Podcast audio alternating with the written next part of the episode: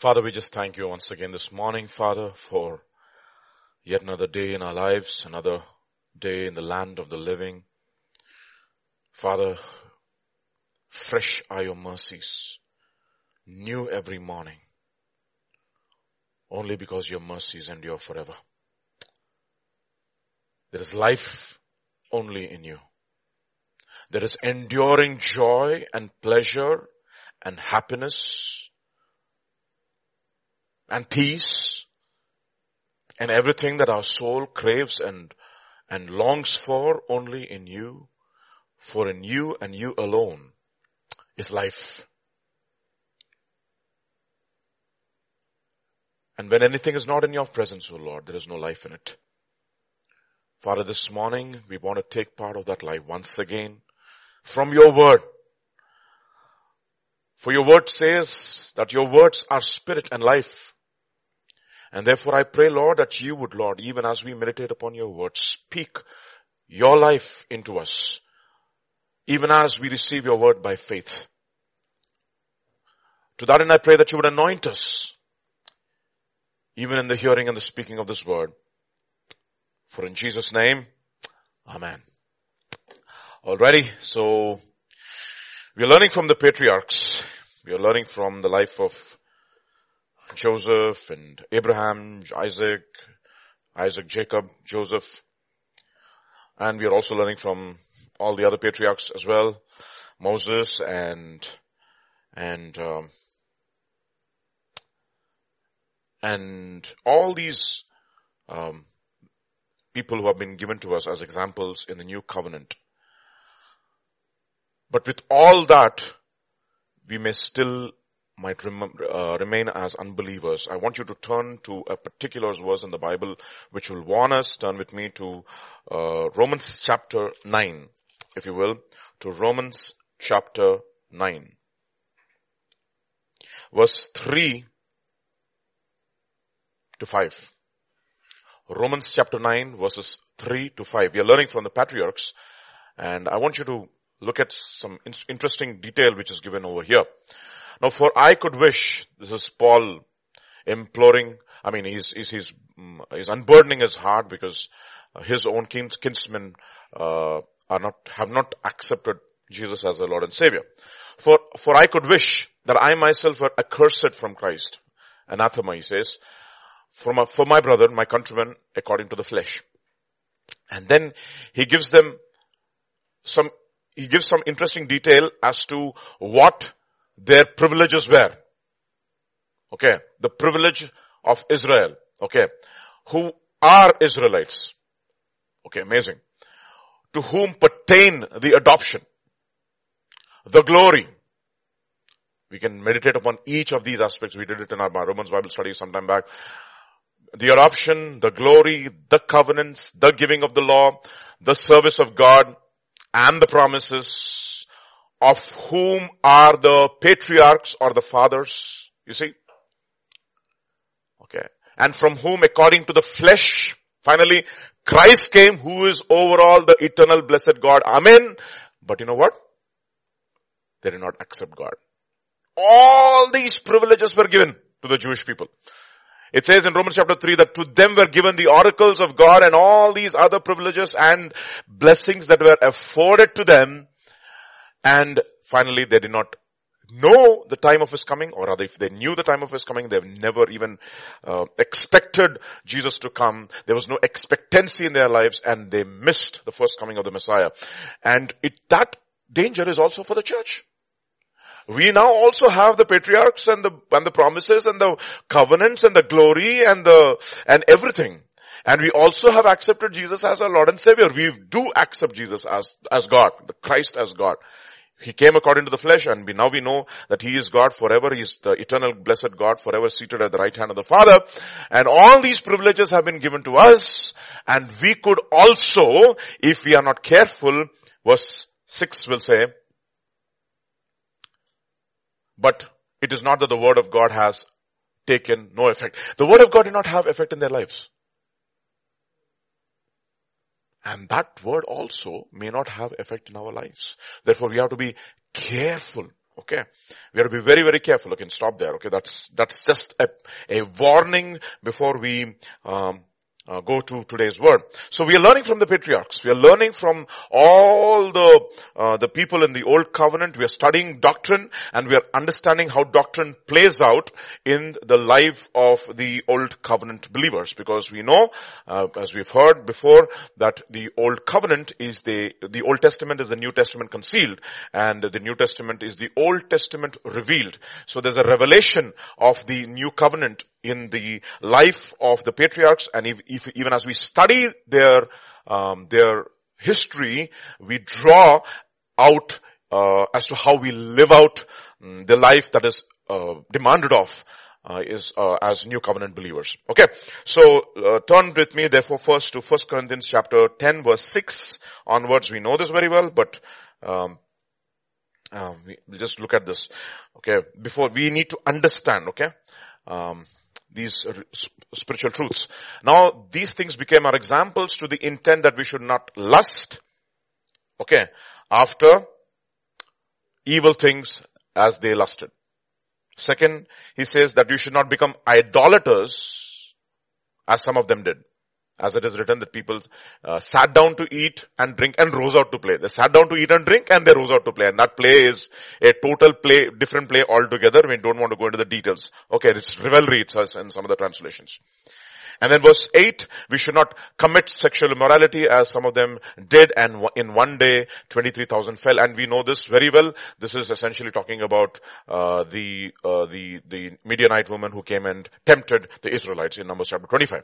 Nor let us tempt Christ as some of them also tempted and who were destroyed by the destroyer. This is when, when did this happen? In Numbers chapter 21, if you will turn there, Numbers chapter 21. If you turn there, please uh, and you will find a very interesting verse. I forgot to write the verse. Numbers chapter 21. Excuse me. Let me just find it out for you very quickly. Uh, where people get discouraged, it says.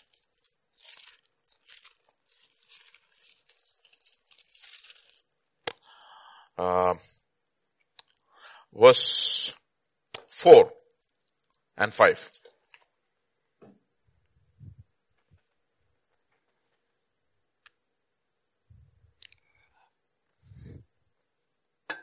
Yeah. So verse 4 and 5. What does it say? And they journeyed from Mount Hor by the way of the Red Sea to go around Edom, the land of Edom. And the soul of the people became very discouraged. Other translations will use the word impatient on the way. And the people started grumbling against Moses. That is when they are bitten by serpents. Okay. They became impatient. Okay. That's such a discouraged. Alright. Keep that in mind. And let's go back to Numbers chapter, sorry, uh, 1 Corinthians chapter 10 and verse 10. And do not grumble or let us not, uh, uh, as some of the, okay, yeah. And let us, let, and verse 9. And let us not tempt Christ as some some of them did and they were tempted, destroyed by the, by the serpents, nor complain as some of them also complained and were destroyed by the destroyed. What did they complain? They complained against the leadership. Okay, yesterday that we looked at yesterday. They complained against uh, Moses and Aaron, Korah, Dathan and Abiram, and then we know that the earth opens up, and then after, even after they see hell opening up right in front of their eyes. The reality of hell was not given to anybody except the old, uh, old covenant uh, believers and they saw their own people being consumed uh, by hellfire and still they don't learn their lesson. They still grumble and complain against Moses and there's a plague which comes and Aaron makes atonement for them and they're, dist- uh, and then they, they, they stop the destruction that is going on over here. So all these lessons we have to learn. Okay. That is the reason why we study the scriptures. And whenever uh, Paul is writing scriptures, what is he alluding to? He's alluding to the old covenant, okay? Therefore, I want you to look at a very interesting verse. We, uh, if you can uh, read it in the ESV, it'll be great. Romans chapter 15, verse uh, 3 to 7. Very interesting uh, construction of, uh, of, of verses. 15, Romans chapter 15, verse 3 to 7. Look at what it says. For Christ did not please himself. But as it is written, the reproaches of those who reproached you fell on me. So this is the quintessence of Christian life. not to please ourselves. That is exactly what we've been, uh, we've been exhorted to in all our teaching sessions over the past several, several days is that do not carrying our cross is essentially where your will and God's will cross. And you allow your, your will to die and then you allow the will of God to live through your life. Therefore, Christ did not please himself, but as a result in the reproach of those who reproached you fell on me. And verse 4, look at what it says. Beautiful verses. For whatever was, was written in former days was written for what? For our instruction. And through, and that through the endurance and through the encouragement of the scriptures. So what we get from studying the scriptures, I mean, I'm talking about just not studying intellectually, going through this entire session by session, literally this is Bible college, isn't it? Have you ever been to class like this? When was the last time you've been to class like this? University. Even in university, the professor doesn't teach every day. He, has, he only teaches three or four times in a week. Okay. I mean, I'm talking about uh, professional colleges, um, maybe, degree colleges and other colleges, I mean, sorry, uh, intermediate colleges, the professor has to teach every day. But generally, if you come to Triple IT and all, we have classes, I have classes, let's say on Monday, Thursday, and, and Saturday. Three alternate days. I don't have class every day. Okay, and I have class maybe four hours in a day, that's all. Two hours in a day. So six hours of classes in a week. But here we have what? Four hours a day. this is, this is unbelievable. And what we've been taught here is, we have, I mean, at least the, the endeavor is that through the endurance and the encouragement that scriptures provide, we may have what? Hope. So, through the endurance and the scripture, uh, and the encouragement the scriptures provide, what should we have? We should have hope. How do we get that hope is written in the next verse. Look at the next verse, verse 5. It says, may the what? God of endurance and encouragement grant you to live in such harmony with one another. Beautiful, isn't it? God of endurance and God of encouragement will grant you, grant you. See, if you look at the entire Old, uh, New Testament, there are several, it says God of peace. God of peace will soon crush Satan underneath your feet. The God of peace will completely sanctify your soul, body, spirit, and uh, and uh, and and soul, uh, and keep it preserve it blameless until the day of appearing of Jesus Christ. And He who has called you is faithful, and He will also perform it. Hmm? The God of peace will soon crush Satan. The God of all comfort.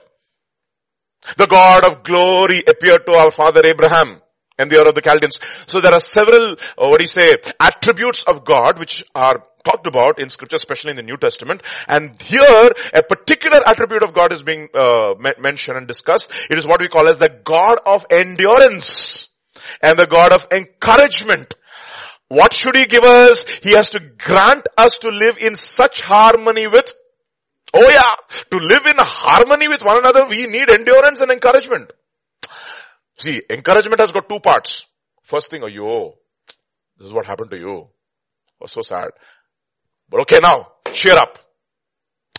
Both part, both parts. There is a, what we call as a mm, mourning with those who mourn kind. Okay? And then saying, okay, fine, don't give up. That is what we call as comfort. Comfort meaning come alongside and fortify. Okay. And by the way, I was just listening to the man of God in the morning. It's easy to mourn with those who mourn. But it also says, rejoice with those who rejoice. I mean, that's interesting, isn't it? I was just wondering which is difficult. To rejoice with those who rejoice or to mourn with those who mourn? Oh yeah? Oh, you got a good car, huh? Uh, Dr. Richard? Fantastic. I'm so happy for you. Really? Oh, really? Oh, you got a promotion? Oh, 25,000 hike in your salary? A new job? 1.5 lakh rupees per month? I'm so happy for you. Really? Let's make a party. Is it, which is more easy? To mourn with those who mourn? Oh yeah, I know. I know it's poor you.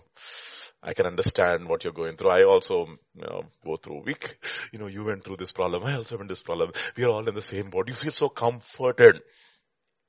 But somebody succeeds spiritually. Somebody is being used of God mightily.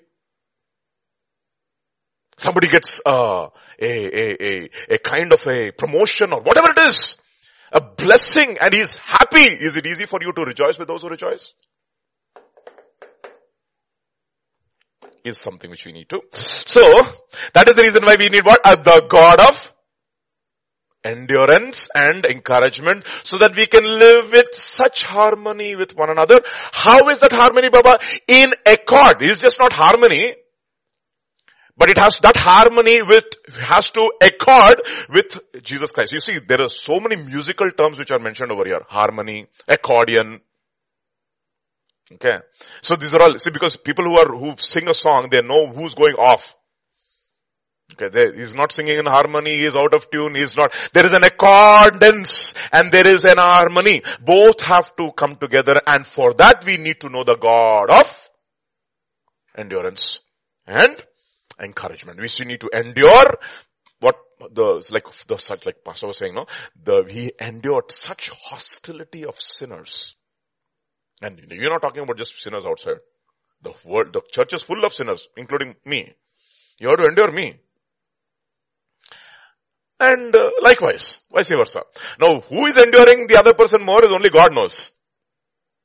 You cannot say, I'm enduring you more. You better endure little of me. No, you can't say that. okay, that together you may with one voice, you see that? You, you may know the God of encouragement, you may know the God of endurance to grant you to live in such harmony with one another in accord with Christ Jesus that you may with one voice glorify the God and the Father of our Lord Jesus Christ. For that we should know the scriptures. Ah, ah, we need to know the scriptures.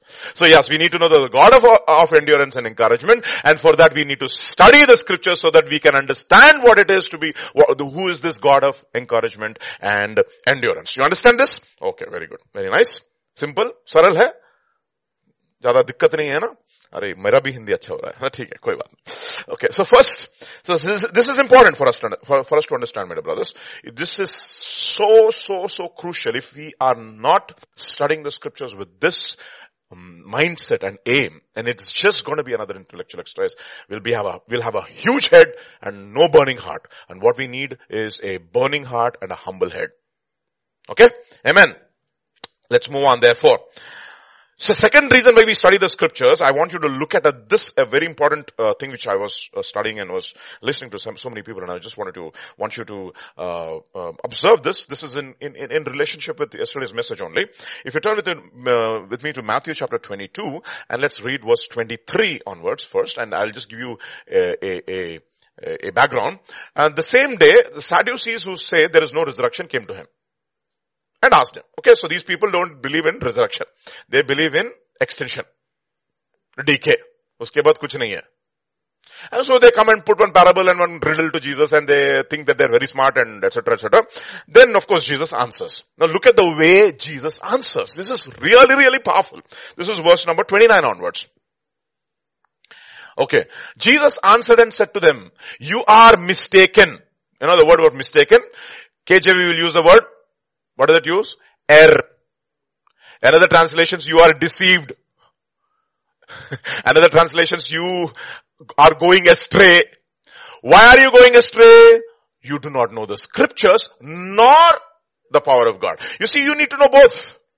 You need to know the scriptures and you need to know the power of God because the word of God has got the power to work in those who believe. So you need the word of God and you need the power of God. So you cannot graduate, I mean you cannot just major in just the scriptures and not have any power at all. So because so many people especially, I'm talking about big, big, big, big people who have big, big ministries, who have big, big, uh, what do you say, organizations who have studied and wrote Bible commentaries after Bible commentaries after Bible commentary, uh, commentary and what do you say, um, uh, this is what, it's like, you know, you, uh, rebuttal after rebuttal against every kind of a false doctrine, so to speak. They're so solid in the scriptures. They're like Maybe they think that they are like Apollos, mighty in the scriptures. A man mighty in the scriptures, it says in, uh, according to, I mean, in Acts chapter 14 or 15. A man mighty in the scriptures. They think because they are mighty in the scriptures, but they never ever talk about the power of God. Okay. All they have is what? scripture ministry. The word, the word, the word, the word. I'm not saying we should not do that. We need what? The scriptures and we need the power of God. So when they, when you ask them about uh, anything about the power, power of God, they will not have much to say. You know why? Because it is an experiential understanding of God.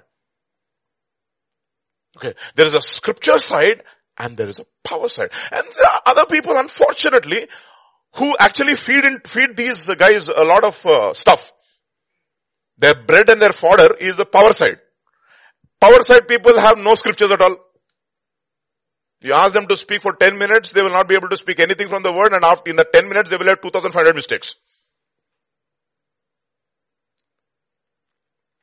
And, and then nicely the scriptures people, they feed on the power side. So you have the power side ministry, you have a scripture side ministry. You know what God says? We need both. The, we have to have, otherwise we will, what? Get deceived. Now think about it, no? Just tell, go and tell any guy who's mighty, I mean, who think that they are mighty in scriptures, you are deceived. How offended he'll become? Do you know what I studied, how I studied, how many books I wrote on false doctrine, etc., etc., etc.? But God says, you are deceived. You know why? Because you do not know the scriptures, nor the power of God. You need to know both. And he says, for in the resurrection that they, neither marry nor are given in marriage but are like angels, etc. So in order to really experience the resurrection power of God, what do we need? We need to understand the scriptures and we need to also ask God for power. That is the reason why Jesus taught them the scriptures, especially it says in Luke's Gospel chapter 24, he opened up the scriptures from Psalms and Moses and the prophets and explained to them all the scriptures concerning himself. He also breathed on them the Holy Spirit and said what? Be born again. But he said, you know what? Wait until you receive power. You see, we need both. Okay. So we cannot do otherwise, you know what? Either it will be a thing of the flesh or it will be the thing of the intellect and not the thing of the spirit. Okay? So I'll just leave you with that. That is the reason why we're studying the scriptures. First we need the encouragement and endurance of scriptures so that we'll know the God of encouragement and endurance and we also will know the scriptures and we also understand the power of God so that we will not make mistakes. We will not go astray. That we will not go deceived. Okay? We'll not be deceived. All these things are important. Okay? So we studied it and study, and therefore, you know what? You need to seek the, seek for the power. We need to seek for the understanding of the scriptures. We need to be studying uh, good students of the word of God and we need to seek the power of God to live that godly life. You think it's possible to live any life in your own strength? Forget it. To live the life of Christ, what is it? Impossible. Not hard, difficult. A lot of people say, it is very difficult to live like this. You still haven't come to the knowledge of the truth. It is not difficult, it is impossible. You will despair as long as you think it is difficult. You will be, you will be successful when you think it is impossible. That is when the power of God will flow through you. Amen. So, anything for that matter, anything, any ministry that we do in the church, it could be preaching ministry, it could be any other ministry. That's the reason why those who speak, let them speak as the oracles of God. And those who minister, let them minister in the strength that God supplies so that in all things God may be glorified. You see? Okay. So, so this is why we study the scripture. So we are looking at our patriarchs. We are learning from the patriarchs, from the lives of Abraham, Isaac, Jacob, and Joseph, and also our great nation, the children of Israel, especially in the desert. Because they were called something, specially in the book of Acts. What were they called? The ecclesia in the desert. That means they're a church. So if you are, if you are the church, you have to learn from the church in the wilderness. There's, there's a so, that is the reason why so many allusions to the wanderings of the people of Israel in the desert are what are what we are being inspired to study so that we'll understand the workings of God in the church. Because with those kinds of problems that they struggled in the wilderness, so we, the same kind of problems we will also be struggling in the church. Therefore, we learn from the patriarchs and we learn from the ecclesia, the church of God in the wilderness. Both we study. Then again, and the second thing we also, we're also looking at is we're looking at actually in a, in a, in great detail, if you, if you will, from uh, the book of Genesis. Right? Why, I, I, I was thinking, I was thinking about this. If we understand the book of the beginnings, then we can have a more thorough understanding of the rest, of the scriptures. Because the just shall live by faith, right? That is fine. That is in Habakkuk. But Abraham believed in God and it was counted for righteousness is what it says. Can you, can you turn with me to Romans chapter 4 and let's read from the last three verses, if you will. The last three verses of Romans chapter 4. Now it was, imp- now, uh, oh, so verse 22. No, verse 22 onwards. Okay. Now therefore it was accounted to him for righteousness. Who is this Baba? Abraham. Now it is, it was written not for his sake alone. You see that everybody? That it was imputed to him, but also for us it shall be imputed who believe in him who raised up Jesus our Lord from the dead and who was delivered up for our offenses and was raised again, again for our justification. So this, this is, this is exactly how Abraham believed. He believed in the resurrection power of God. Okay. He, he believed in the God who gives life to the dead. That's what it says in Romans chapter 4. And who will call those things that are not as though they are. That is exactly what he believed in. God made Abraham come to a point in his life where he had no other option but for the resurrection power to flow through him and through his wife Sarah so that he can conceive the seed which was finally going to be resurrected. Which is Isaac, in seed form of course. Which is Jesus in, in, in seed form in Isaac. Yeah? So, so that is the reason why we're studying the book of Genesis so that we will have a more thorough understanding of the rest of the scriptures. Okay, that is the premise which I want you to, um, uh, to, to have today, this morning. So we'll continue our study in the life of Isaac, the last time we looked at, we had a interlude in Resurrection Sunday and we'll continue from where we stopped. Let's turn to Genesis chapter 25. Sorry. Yeah. And let's read from verse 13 onwards. Uh, sorry, not 13. Verse uh, 10 onwards. Verse 10 onwards. Genesis chapter 25 verse 10 onwards. 25, 25. Yeah. Thank you. The field which Abraham purchased from the sons of Heth, there was Abraham buried and his, and Sarah, his wife was also buried. And it came to pass after the death of Abraham that God blessed his son Isaac and Isaac dwelt at Beer Lahai Roi. Okay.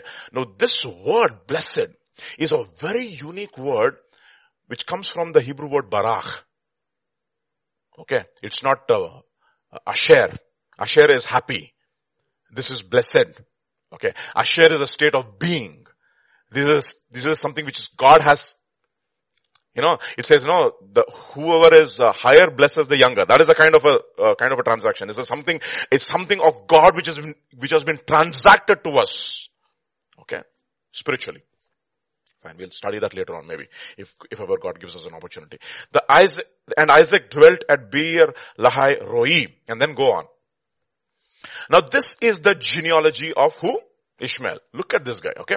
This is the genealogy of Ishmael, Abraham's son, whom Hagar, the Egyptian Sarah's maid servant, bore to Abraham. These were the names of the sons of Ishmael by their names according to their generation. The firstborn of Ishmael, Nabayoth, Kedar, Abdil, Adbil. Uh, so these all sound very Muslimish, okay, but that's okay. Uh, Adbil, and, and who's the, uh, next guy after Adbil? Adbil, go to, go verse 13, go 13. Hmm? Okay, so yeah, uh, Adbil, Mibsam, Mishma, Duma, Masa, okay, Hadar, Tema, Yathur, Naphish, and Kadema. And these were the sons of Ishmael, and these were the names by the towns and the settlements, twelve princes according to their nations. Boy, this guy was fruitful. he was absolutely fertile. Okay, the next verse. These were the years of the life of Ishmael, and 130 years, and he breathed his last and died and was gathered to his people. Nothing is said about him. God has got nothing to say much about the flesh. He wants to end it ASAP. So he ended it. Okay. He ended the history of the flesh ASAP. Okay.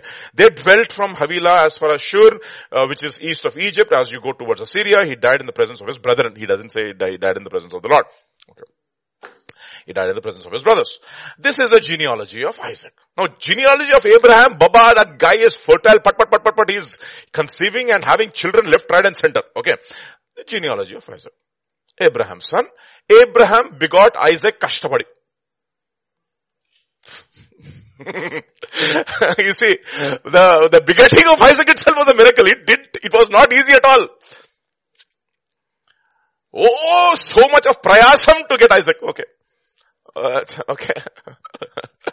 okay, చాలా కష్టపడితే Isaac పుట్టాడు so so much of struggle in the flesh not in the spirit so many errors and mistakes and boy, mess before Isaac is born. What a lesson for all of us. To birth something which is of God, boy, there has to be a killing of the flesh at every stage. Okay. Fine. Finally, Isaac, Abraham begot Isaac. Isaac was 40 years old when he took Rebekah as his wife, the daughter of Bethuel, the Syrian of Padan Aram, and the sister of Laban, the Syrian. And then what happened? Now Isaac pleaded with the Lord for his wife because she was barren. And that Ishmael is having sons and daughters left, right and center. You will have 12 sons, uh, God said. He had 12 sons. Padak. No problem at all. God promised that through Isaac that his seed shall be called. Isaac heard the voice of the angel, right? Did he not hear the voice of the angel in uh, Genesis chapter 22 when he was there on the altar almost about to be killed and he was 30 years old and he was not deaf? Maybe Abraham only closed his eyes, but definitely not his ears. Okay. Now it says in Genesis chapter 22 verse 15, look at what it says in Genesis chapter 22 verse 15. This is exactly what the angel of the Lord told Abraham. I'm sure Isaac was even private to this for sure. Angel of the Lord called Abraham a second time out of heaven and said, my myself I have sworn, says the Lord, because you have done this thing and have not withheld your son, your only son. Okay. And then Blessing I will bless you, multiplying I will multiply your descendants as the stars of the heaven, as the sand which is on the seashore, and your descendants shall possess the gate of its enemies. And in your seed all the nations of the earth will be blessed because you have obeyed my voice. And what is happening over here? Madam Rebecca is barren. Where is the sand? No sand. Where are the stars? No stars. Okay? Absolute barrenness. Fruitlessness. So what does a man of faith do? God has given me a promise. So if you are Isaac and Galatians chapter 4 verse 28 will say that we as Isaac was are the children of the promise. That means we also have been given a promise. What is the promise that has been given to us, Baba? According to Galatians? The Spirit. Thank you. If I am the Isaac and if I have been given the promise of the Spirit, and in fact God has given me the Spirit, He says, I have given you the Spirit as the earnest of our inheritance has been given to us, in all of us. In fact, if the earnest of the expectation is not there, then we are naturally, we are not the children of God. If the Spirit of Christ which is not in you, you do not belong to Him, it says in Romans chapter 8. Right? Remember? If the Spirit of Jesus, uh, Spirit of Christ, would, I mean, Spirit of God who raised Him from the dead is not in you, you do not even belong to Him. I mean, you do not even, you're not even God's child. So we are all God's children. We have been given the Spirit of God as an earnest at least, and there is barrenness in our lives. Question number one, we need to ask ourselves, from the life of Isaac, truth number one we need to know, we need to learn, do we plead with God when we see no fruit in our lives? First, Lord, if I'm your son, like Galatians chapter 4 verse 28 says, well, if that's what you said, right? You said it. And I'm not saying I'm your son, I'm not having some emotional relationship with God, no. You see, even in the old covenant, the Jewish people were taught something. They said, even if you show emotion, show it methodically. I told you so many times. Don't just emote without control. Should, there should be a method even to your emotion. Even when you lament, for example. I'll teach you how to lament. Methodically. So the acrostic has been given to them. Not acrostic, acrostic. 22 verses, 6 chapters of, 6 chapters or 5 chapters? 5. For 5 chapters of lamentations. This is methodically lament. Oh, I want to lament more. Okay, I'll give you a third chapter. If you see every chapter of lamentations has 66 verses, uh, 22 verses and chapter 3, from which we get this famous, the mercies of God new are new every morning, we get from a lamentation, Baba. Okay, so lamentation. So, we need to ask God, Lord, if I'm your son or your daughter, children of promise, given the earnest of his expectation, the Holy Spirit, barren in my life, barrenness in my family, in my ministry, in my workplace, barrenness, entreating God. See, the man of faith entreats God. Nothing in our life can be accomplished without faith. And what does one man of, what does a man of faith do? He prays. And that is one of the most difficult things to do, isn't it? To pray without ceasing.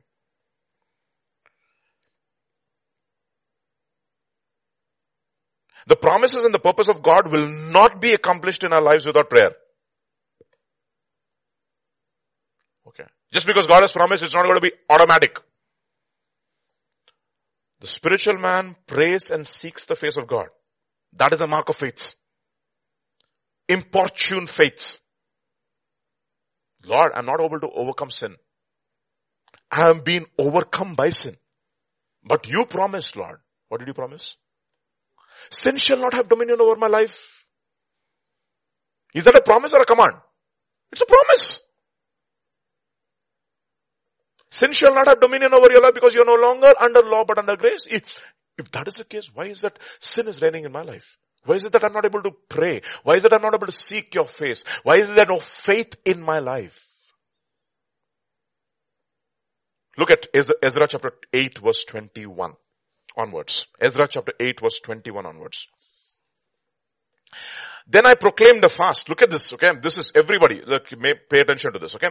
Then I proclaimed a fast there at the river of Ahava that we might humble ourselves before our God. So fasting is to humble, not to boast.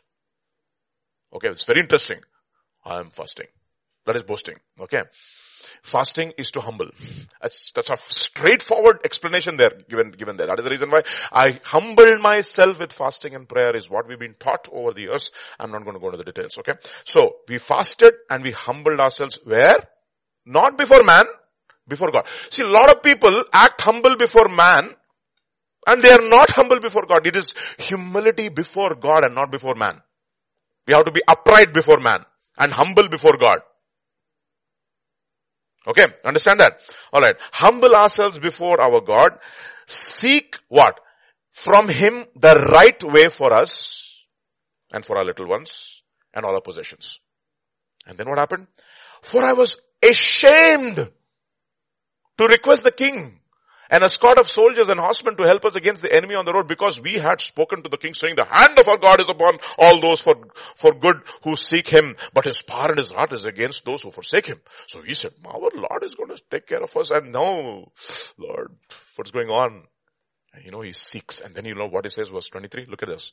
So we fasted and entreated our Lord God for this and he answered our prayer. Beautiful, isn't it? Entry. You see, this is what we need to uh, ask God for this these days. No, lockdown has happened. Okay, entreat. More time to entreat with God. More time to struggle in prayer. More time to struggle, struggle in the Word and wrestle with the Scriptures. Don't don't just uh, what do you say? Uh, uh, major on the power of God. Major on the Scriptures and on the power of God for all of us. For all of us. Okay. Not that you'll just be called to teach. I'm not. We need to know the scriptures for ourselves, Baba. Why do I not need to know the scriptures? I need to know the scriptures for myself, not to others. Not for the sake of others. Others is only an overflow what God has done in my life. There is a work of God which is, has to be done in me and a work of God which has to be done through me. Both are important. Okay, the first truth. When I see barrenness, Lord help me to cry out. Let me never be satisfied with whatever fruit that I may have. Okay, for example, Jesus says, right, if you are bearing fruit, what will I do? I will prune you so that uh, you bear much more fruit. So if you have come thus far, don't say, okay, fine, there's some fruit, let me just relax. No, no, no, no, no, no, no. Okay. The best, uh, sorry, the good is always the enemy of the best. Okay. The good is always the enemy of the best and the best is always in store. Okay, the best is yet to come. It's that there's a, there's a final anointing which is coming. Boy, the latter rain, I don't think it has still come in its fullness. Do we want to be a part of that generation? Oh yes, I want to, my dear brothers and sisters. That is going to be exciting times. Okay. Alright, so he answered his prayer. And therefore, he entreated the God for his Lord for how many years? 20 years. That's remarkable. Therefore, truth number two we need to learn from Isaac. How do we handle delays from God? How do we handle? Delays go, delays from God. There are sovereign acts of God which look like delays. Okay, they're, they're, they're not delays. They they look like delays. As far as our obedience is concerned, we should not delay. We should, that should be immediate.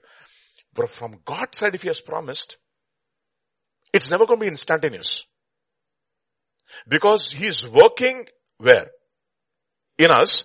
And He's working in so many other people who are involved with that promise. Like for example, um, why did uh, uh, Israel have to stay in the in Egypt for 400 years? Because the iniquity of Amorites is not full. you see, uh, it's interesting. And after the iniquity of the Amorites full, this one delayed. They were supposed to immediately go to the promised land and, and possess the promised land. These fellows delayed because of their disobedience.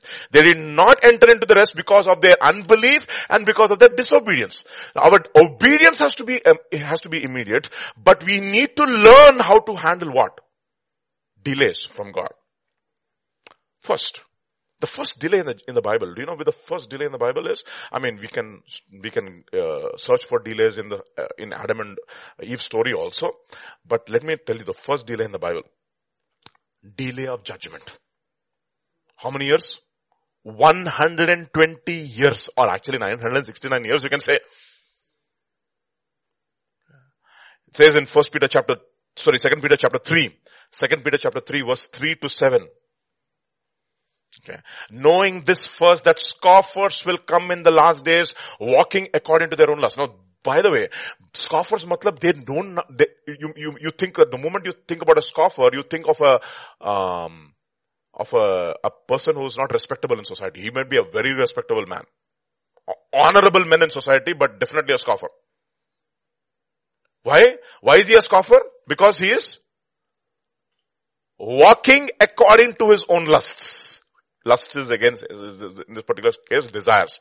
His own desires. Okay. And what does he say? He doesn't say it out. Where is the promise of his coming? For since the fathers fell asleep, all things continue as they were from the beginning of creation.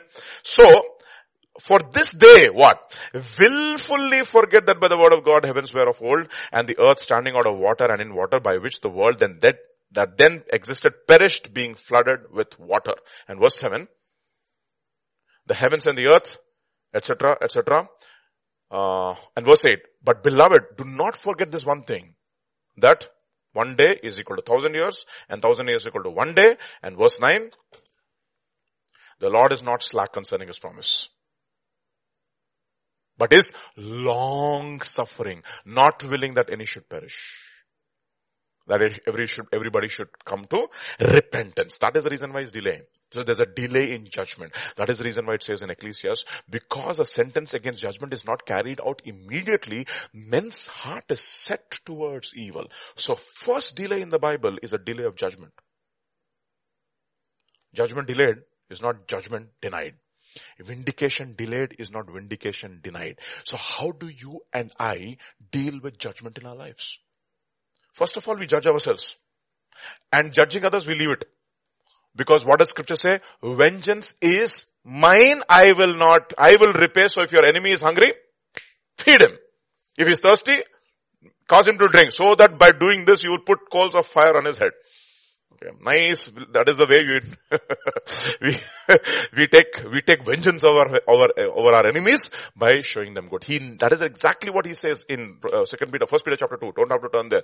When Jesus was reviled, did not threaten, but continued entrusting himself to the one who judges righteously. So if judgment, your judgment over your life, your vindication has been delayed, do not do not think God is delaying. Okay, He's delaying because He's doing some, something in our lives. So, the delay of judgment, how do you handle that? Second, the delay of the promise. What is the second delay? Delay of the promise. God told Abraham in number, uh, Genesis chapter 15, you know that, that come here, see, stars, etc. Uh, when he was 75 years old, I, I believe, I was, or 70 plus years old. And by the time he was 83, Madam Sarah says something very interesting. Genesis chapter 16 and verse 1. We know that. 1 to 2. Now Sarah, 1 and 2. Now Sarah, Abraham's wife, had borne him no children and she had an Egyptian maid servant whose name was Hagar. Sarai said to Abraham, see now the Lord has restrained me from bearing children. Who has restrained? Lord. Please go into my maid. Perhaps I shall obtain children by her. And Abraham heeded the voice of Sarai. Very interesting. Abraham, it is not Abraham, it is Abraham. He heard the voice of Sarai. Both are intellectuals here. They're still not spiritual beings. They're reasoning out. Okay. Lot of Abrahams and Sarais in the kingdom of God. Okay. So Abraham will listen to Sarai. Okay. So be very careful whose voice you are listening to. Might seem very logical. Why? There was a delay of the promise. And you know the story. Okay? Delay of the promise. Now there is another delay I think which is so crucial for our generation. You also know the other delay. The delay of the promise also in uh, Joseph's life. Okay. Finally, when he tells up the butler about the dreams, you know that for two years he has to wait. So there's a delay. Okay. We're not going to deal those delays. There is another delay. Turn with me to Exodus chapter 22, verse 1 onwards. 1, okay, 1, okay. Exodus chapter 32, sorry. Exodus chapter 32, verse 1 onwards. Exodus chapter 32, verse 1 onwards. Now when the people saw that Moses, ah, delayed. Kya Coming down from the mountain. You know, this is a very interesting word for delay here in the Hebrew. Delayed comes from the Hebrew word bush. Bush means not bush, bush, which means to be ashamed. You, it's interesting that it's mentioned about 39 or 40 times in the entire Bible and the majority number of times it's rendered as ashamed or to be put to shame and only once it has been rendered as what? Delay.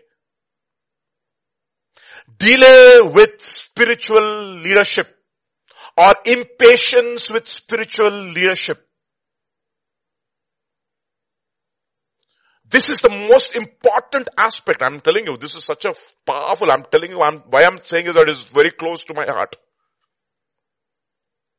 See, some of the things which I speak out, you know from the conviction of my voice how strong I feel it.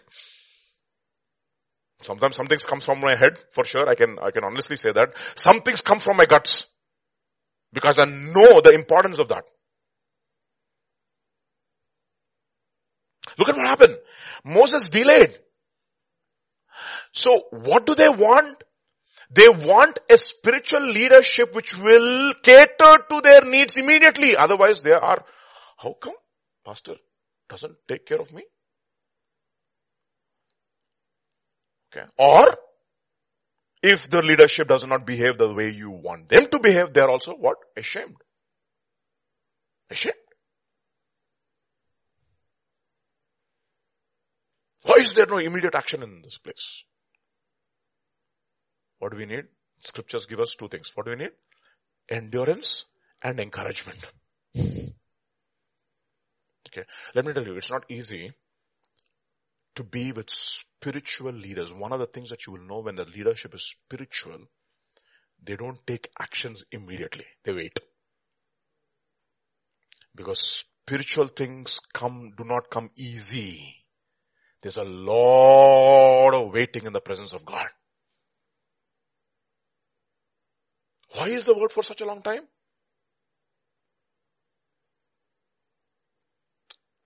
Okay, why can't you give us, uh, uh, what is it? Uh, pointers so that so many problems we have in our lives? See, the solution to your problems is not solution to your problems. It is God.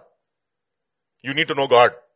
When, when you need to know, when you know God, whether problems are there or not there, you will not complain. The point is that.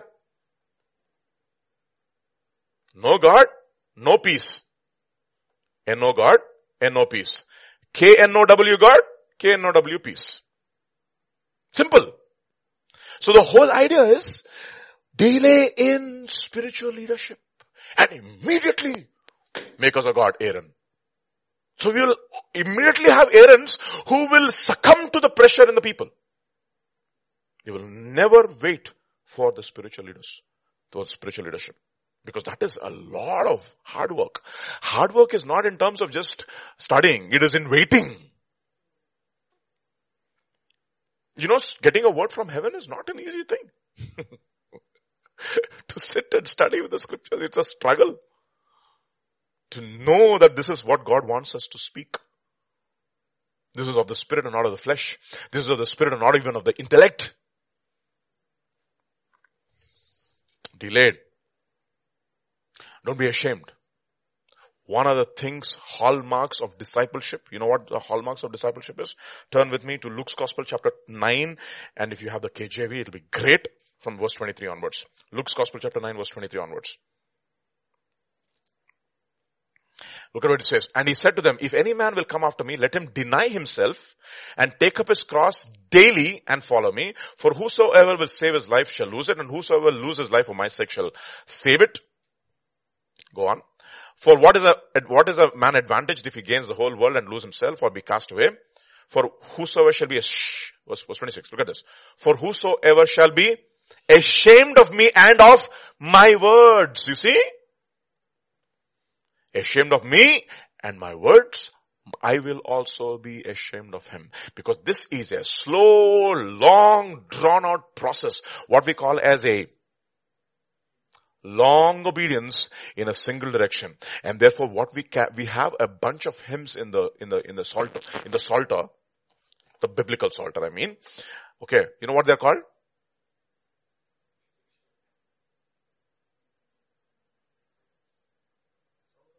Song of Ascents. Thank you.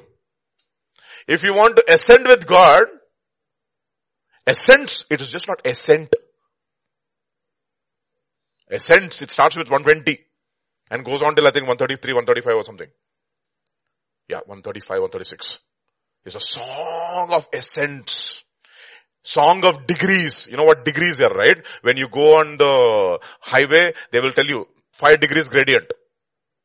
2 degrees gradient. Or if you're going on a mountain way, 25 degrees gradient. By the time you reach onto the mountain, there's so many degrees you have to pass. That is the reason why graduating, you graduate with a, with a degree. అంతే కదా you got a degree. Oh, degree means he has ascended to that point in his life. At, at least as far as his uh, education is concerned, not intellect. Education is concerned. Okay. We also sing some song of, how do you get degrees? Easily one day, one day you got your PhD.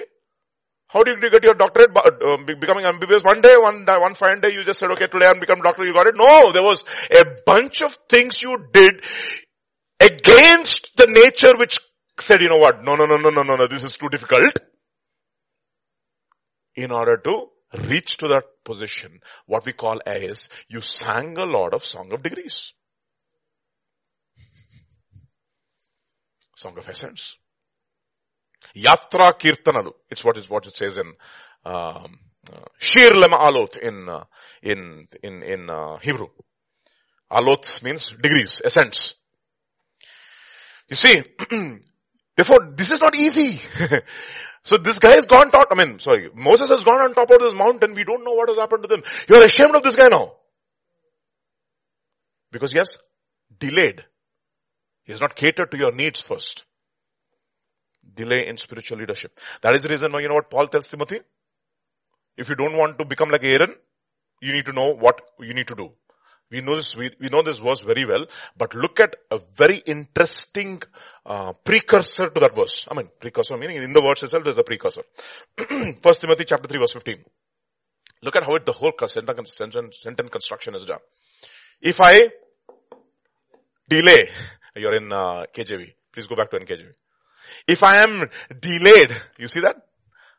What should I do? I write so that you may know how you ought to conduct yourself in the house of God, which is the church of the living God, the pillar and bulwark of truth. So I am, most probably will be delayed. Delayed in spiritual leadership. That's exactly what happened to Saul. Delay in spiritual leadership. Turn to 1 Samuel chapter 13 please. Look at what he says.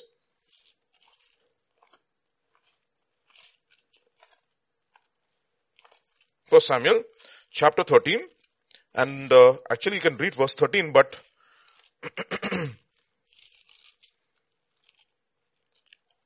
ah verse 13 is it there? So verse 13 13 i think so. Yeah 12 12 12 12 12 yeah verse 12 then I said, the Philistines will now come down to me in Gilgal and I have not made supplication to the Lord. Therefore I have felt compelled and offered a burnt offering. And, Sam, and Saul said, you have done foolishly.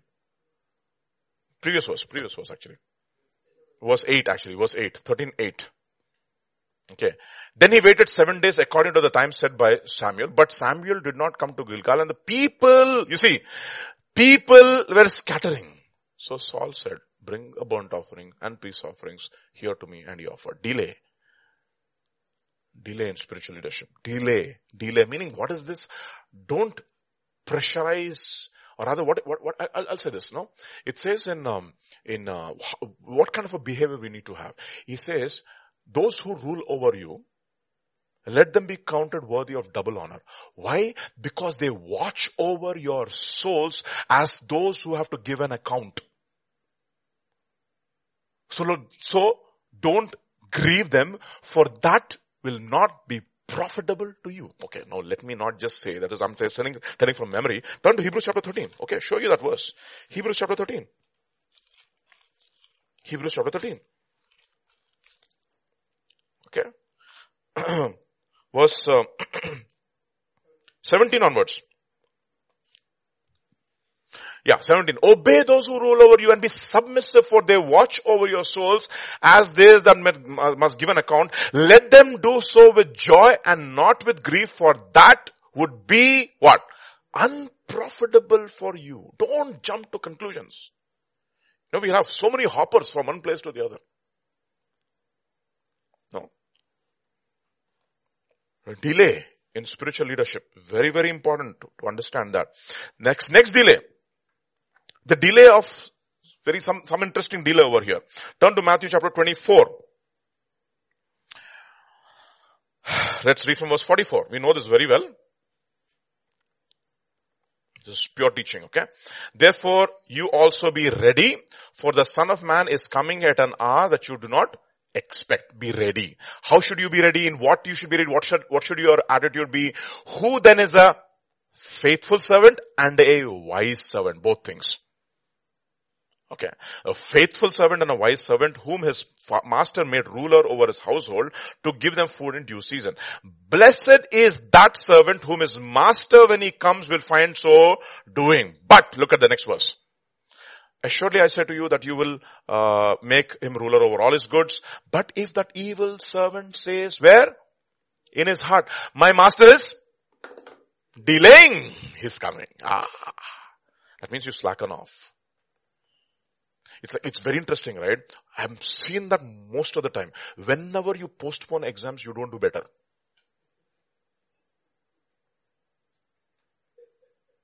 You're all laughing. It is a fact. Whenever exams are postponed, ah, now I can study this. Ah, really? Immediately YouTube will start.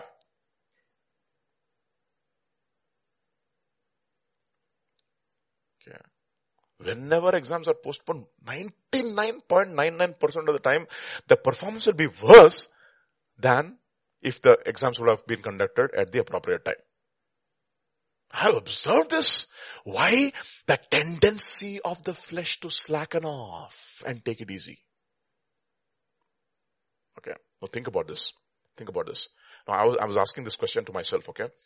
I wake up virtually every day, average between 3.30 to 4.30 ke beech mein mera get, getting up time in it, the, the spectrum, sometimes earlier. Okay, earlier 2.30 to 3 o'clock, depending upon the tension in my mind. Okay. depending upon that. Okay. The thing is this, there is a requirement. Now, once this lockdown is over, I was asking myself, what will happen to me? And it scared me, you know. I will relax. Okay. Thought I'll just go on a vacation. I'll take my family out. Oh, I'm not saying that you should not spend time with your family. No, no, no, no, no, no. I'm not talking about that at all. I'm talking about delay. You know what? What is that? It is a test of our faithfulness and of our, what our spiritual fervor, whether we, will it slacken off or will we, whether we'll go with more force. You know, in the first century church lived their lives in the light of Christ's first, second return. They never slackened off. Even if Christ did not come during their time, they still were absolutely fervent in their spirit. The fervor in the spirit never stopped. They were absolutely on fire for God. They never allowed delay tactics. Okay. God is sometimes delays us to see what is in there in our heart. You see? Okay. Think about it, no? I'm telling you, a guy who's ready for the exam will hate delay. अरे जल्दी हो जाना दे रहे भाई yeah, I'm telling you honestly, I'm, this is a fact of the matter, okay? We, when I think I wrote EAMCET in 1997, 1990, I just forget the year, okay? 1997, whereabouts. The first exam got cancelled. For some reason. Some, some leak happened or something. And the postpone happened by I think one month or some two months. And you know, be, be, between that time, so many people slackened off and they wrote their exam the next time. The ranks went crazy only. They were supposed to be higher, top rankers and the ranks went crazy. Be careful with delay. God has delayed. Don't slacken off. Okay. Don't slacken off. Don't slacken. Oh Lord, grant us grace to that and we pray. Amen. Grant us grace to that. We'll be absolutely on fire every day of our lives. That means, etlante, we, should, we should not be like a bush. Bush, it's go over. Lockdown is over. Fire is gone. We should be like that, that thing, no? Like a cigar. I'm just giving an example, okay? Just, just get, just an example, guys. I, just a slow little burn continuously, consistently. Are clear? Hmm. So that is the first thing. The test of faithfulness when we are delayed. Second, when God, Jesus is delayed. Another delay. Luke's Gospel chapter 25. Oh, no, no, Matthew chapter 25. Matthew chapter 25. There's no Luke's Gospel 25. You're searching for it and then you are failed in the exam. Okay. okay. Matthew chapter 25. Look at what it says. And verse 1 onwards. The, then the kingdom of heaven shall be likened to the ten virgins who took their lamps and went out to meet the bridegroom. And then what happened? Now five of them were wise and five of them were foolish. Those who were foolish took their lamps and took no oil with them. And then, but the wise took oil in their vessels with their lamps. But while the bridegroom was delayed. Adi point. See, is faithful and wise servant. Okay. Here, wise virgin. That is talking about our work ethic. This is talking about purity. And in order to have our lamps continuously burning, what we need is oil, anointing oil, the anointing of the Holy Spirit. Because it is by the washing of water by the word that we are constantly being prepared to be a, a virgin ready for a master. So what does it say in Hebrews chapter 10 verse 23 and 25? 23 to 25. Hmm? What does it say? You should be knowing this by this, by, the, by, by, by now. Let us what? Hold fast ante odloddu danni. Don't loosen the grip.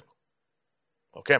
Let us hold fast the confession of our, of our hope without wavering. And I will use the word swerving. For he whose promise is faithful and let us consider one another in order to stir up to love and good works, not Look at that. Not forsaking the assembly of ourselves together as in the manner of some, but exhorting one another as much the more as you see the day approaching. You see the day approaching? So gather together more for the ministry of the word, to study of the word. Why should we study the word? Why should we study the word and why should we come to the ministry of the word more often? Galatians chapter 3 verses 1, 2, 3, 4 and 5.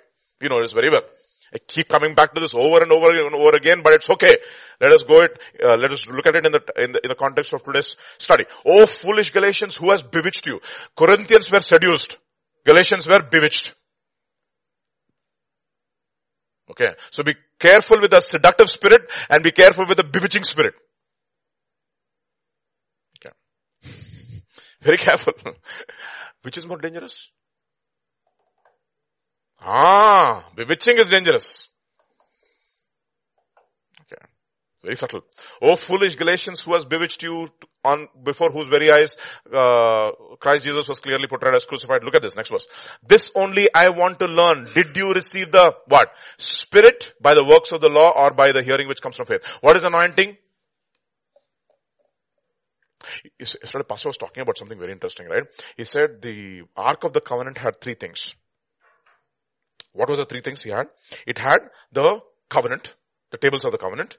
It had the golden pot full of manna, which never got bad, and then it had the Aaron's rod, which budded. Now, the, the, the, the, the statute for the manna was, every day you, you collect a, as much as you require, eat it for the day, don't leave it for the next day. Hmm. Okay. If you leave it for the next day, it will stink. That means it will not be fresh. Except on the sixth day. What should you do on the sixth day? You should collect more, double, which is sufficient for you for the sixth day, as well as on the seventh day. No, that means if you that means what we are supposed to do now, we are, we are entering into God's rest in seventh year, seventh year is coming, 6,000 years of, of, of church history is, is getting over, of man's history is getting over. And what is, what are we entering ourselves into?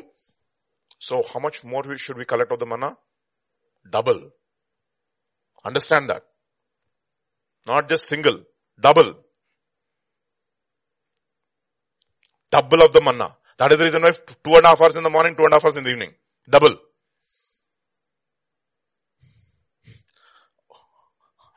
okay. Think about it. Think about that. Think about that. So, are you so, and verse 5. Verse 5. He who supplies the spirit and works miracles. How does he do it? By works of the law or by the hearing from faith. You see that? Faith. Hearing. Don't, that is the reason why don't be drunk with wine. What does wine cause you to do? Slumber. But be filled with the Holy Spirit. How do you fill with the Holy Spirit? Gathering together as often as you can and listening to the word of God by faith so that you will be filled with the Holy Spirit and then you keep on asking more more of the Spirit. Amen. Alright. So you have the delay of the bridegroom, which is essentially whether you will endure in purity till the end. So that you will you have the sufficient resources of the Holy Spirit in your life so that you will endure to the end. So delay. delays in God. So the first truth we learn from Isaac is he entreated God in prayer. Second, he understood God's delays. Okay? Did you understand everybody? Third, like because we like Isaac are the children of the promise. So we should also understand God's delays. It's very interesting that Abraham failed in delays, but Isaac did not. Thank God for that.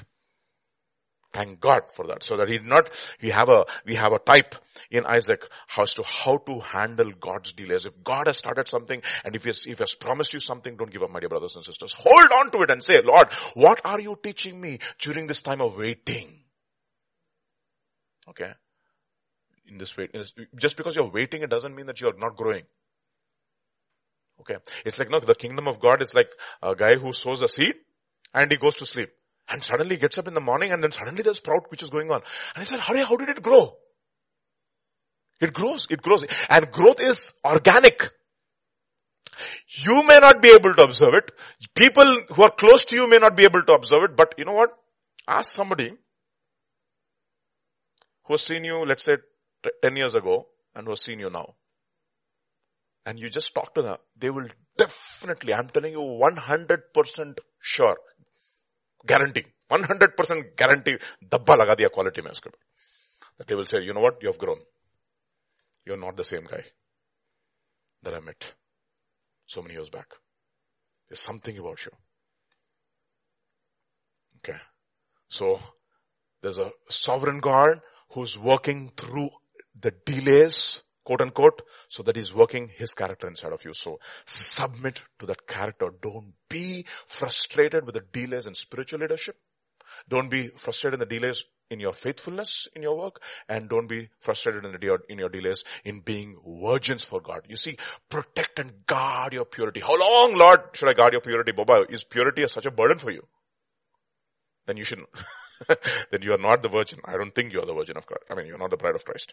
Anyway, so let's go back now to Genesis chapter 25. Let's read from verse uh, 21 onwards. Now Isaac pleaded with Lord for his wife because she was barren and the Lord granted his plea and Rebecca, his wife, finally conceived. Kya baat hai? And then,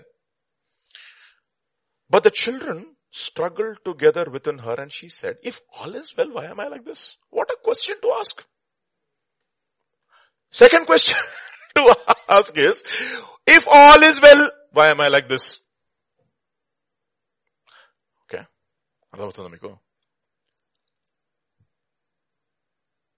If all is well, why am I like this?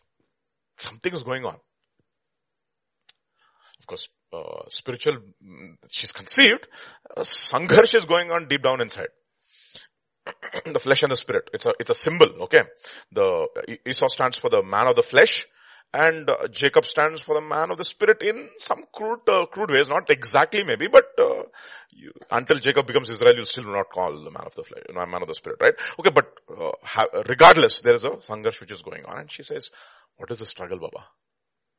Okay, if all is well, why am I like this? What a question to ask, no? Can you put it in uh, different uh, renderings, please? If you first look at it in NASB, it was 22. In NASB, ESV, and NIV. And NLT also.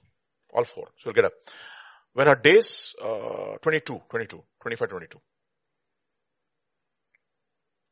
25, 22 in different translations. First, uh, NASB. This is NASB. If it is, if it is so, why then am I this way? Okay. If it is so, why am I this way? Next verse. Next NIV.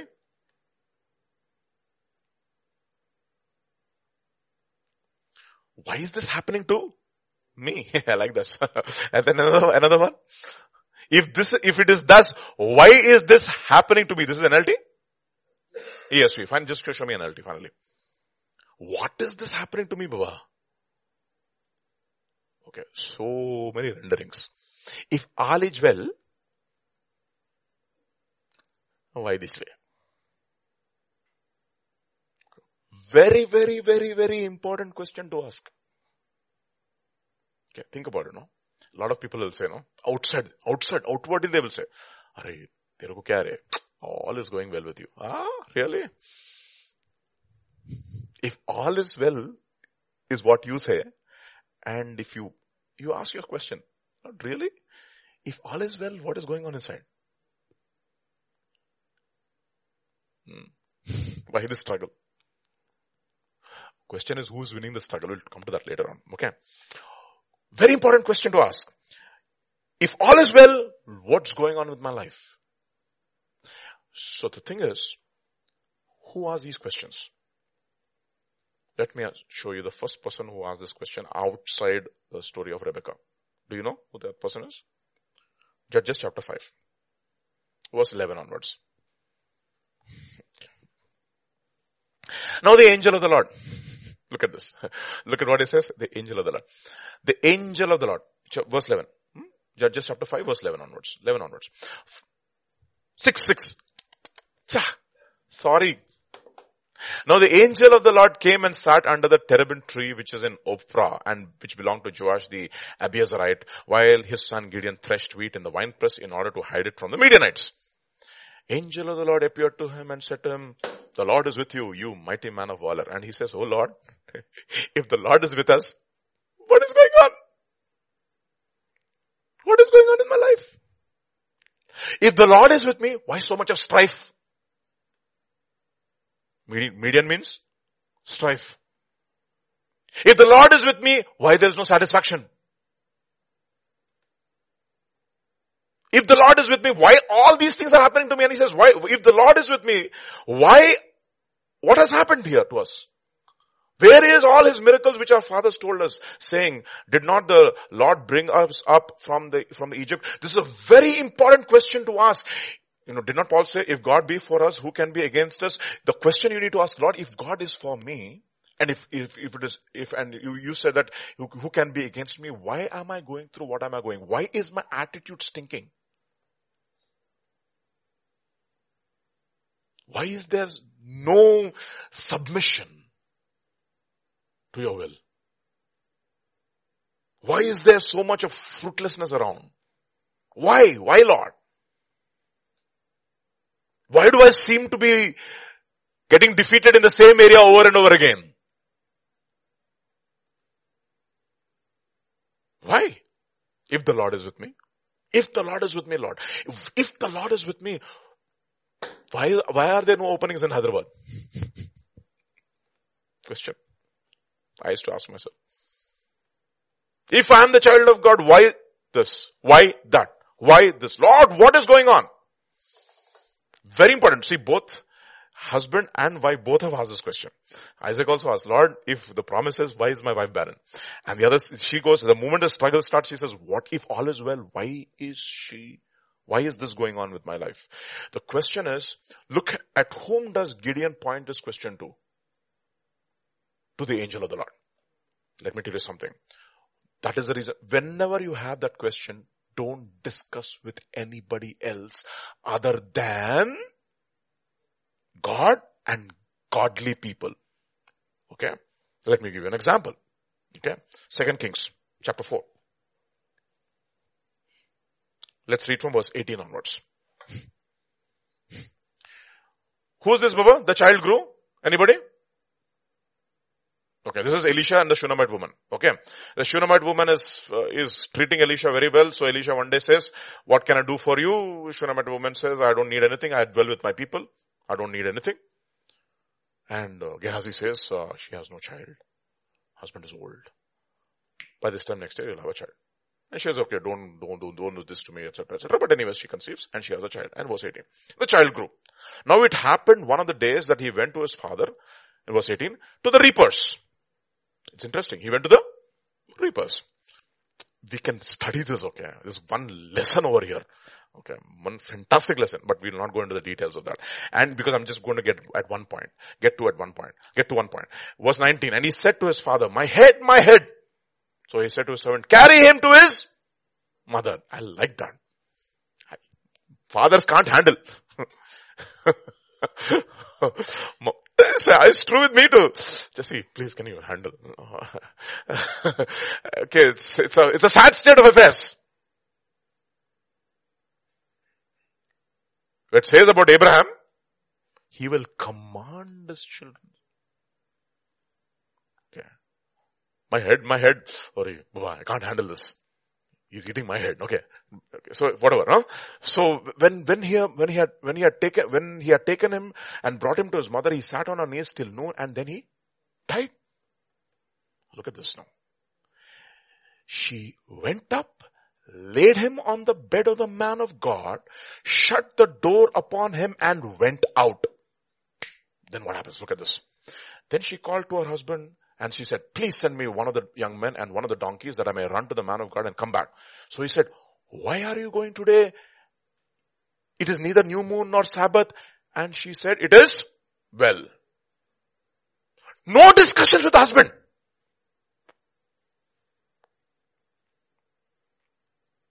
No discussions with husband.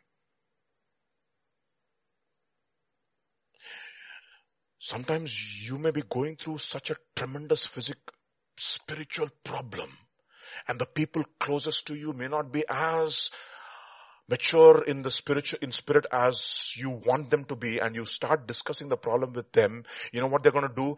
They're gonna pull you down.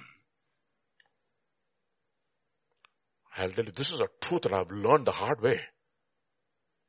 When you're going, whatever situation that you're going through, boy, you ask and plead from the men who are more spiritual than other people around you, not with flesh and blood. That is the reason why Paul says, when I received a revelation, I did not confer with flesh and blood. And people may not understand. Why are you not discussing your problems with me? All is well. All is well. Why don't I know anything that is going on in your life? All is well. All is well. All is well. So when See that, that's the, that the principle is this. When Gideon was asked, if all is well, Lord, whom did he ask to? Did he say, oh, I heard the angel of the Lord telling me all is well with us. Uh, did he go to his father and say, uh, see, no! Why? Then the very next time he has to go and break down the altar of his father. The altar of Baal. No discussions with flesh and blood. Very important question to ask but know whom to discuss with this with. So whom did Rebecca, whom does Rebecca go to? It's very interesting. It doesn't even go to her husband. It goes directly to God. I like that. You know something? Every wife has to have a secret closet of prayer. And she should have from Rebecca's thing I'm telling you from, she should know, have this relationship with God. Both husband has to have a relationship with God, wife has to have a relationship with God. Teaching part you should leave to the husband. Let him wash you. But praying part, have a relationship with God. So what that mean? What is it? All, it is well. He, he, doesn't even say anything. You know, I learned this so many years back. I think exactly I can tell you how many years back I learned this. About 13 years back I learned this, this particular idea, this concept of, of not discussing your spiritual problems with somebody who's not as strong in the spirit as you. We are not judging those people. But we know whom to talk to, who will exhort us, who has the discernment to give us problems, to, to give us spiritual solutions to our problems. Some people will just aggravate the whole situation. And before you know it, it's a mess. It is well. No discussions with the husband. Next. It's, it's progressive. Then she saddled the donkey and said to her servant, drive and go forward. Do not slacken the pace for me unless I say it. And she departed. It's not easy, okay, on a donkey. She's running, that fellow's running now. And she departed and went to the man of God at Mount Carmel. So it was when the man of God saw her afar off that he said to the servant, uh, to his servant Gehazi, look the Shunammite woman. Hmm? Okay, next. Please run now to meet her and say to her, is it well with you? Is it well with your husband? Is it well with your child? And she answered, it is well. To whom? To Gehazi. You know what? She knows who this fellow is. A compromised son of God, uh, uh, uh, sorry, a servant of God. Compromised. Know who is a compromised servant of God. An uncompromised servant of God. Know it. You know how you know it? By observing and walking with them. You can't just observe from a distance.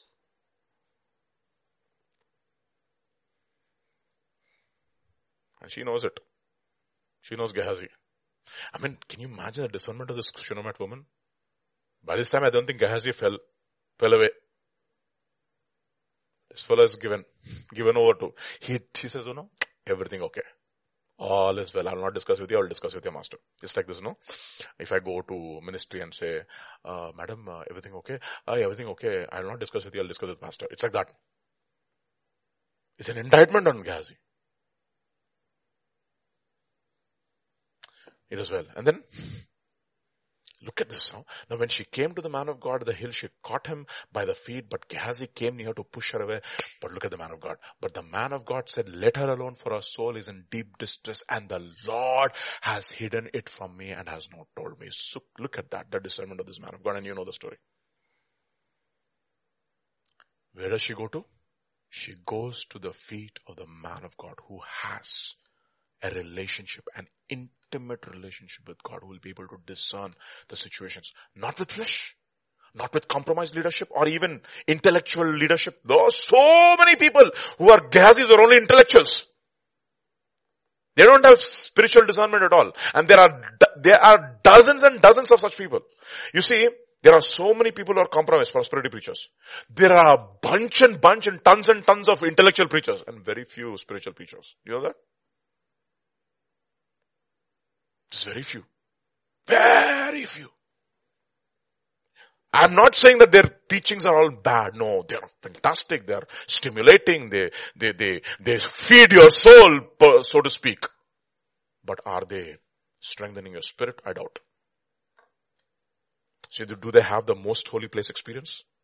Or is it still in the holy place? That is the point. It is well, second question she asks, you need to ask yourself is, if, first, how to deal with delay. Second is, if all is well, why am I like this? And what, should, what does she do? She goes to God and she asks this question. Then comes the answer. Let's go to Genesis chapter 25 now. That verse from 23 now. 23, 25, 23. Look at the answer that Jesus gives. And the Lord said to her, two nations are in your womb, two people shall be separated from your body, one people shall be stronger than the other, and the older shall be, older shall serve the younger. Four things she says. First truth, truth number one, two, two, not two fetuses. Very important truth. I think it's a, it's, uh, if, if, you, if you've seen the movie Schindler's List, okay, um, uh, Schindler is like finally, he's, he's leaving Germany, okay, and he's crying and he's weeping. I could have saved a lot of people. I could have saved a lot of people. I could have saved a lot of people. And Ben Kingsley comes to him and he says, he who saves one man has saved an entire nation. That is what he says. Our rabbis tell us that he who has saved one man has saved the entire nation. Now think about it. How many nations have been destroyed in wombs of mothers these days? Think about it.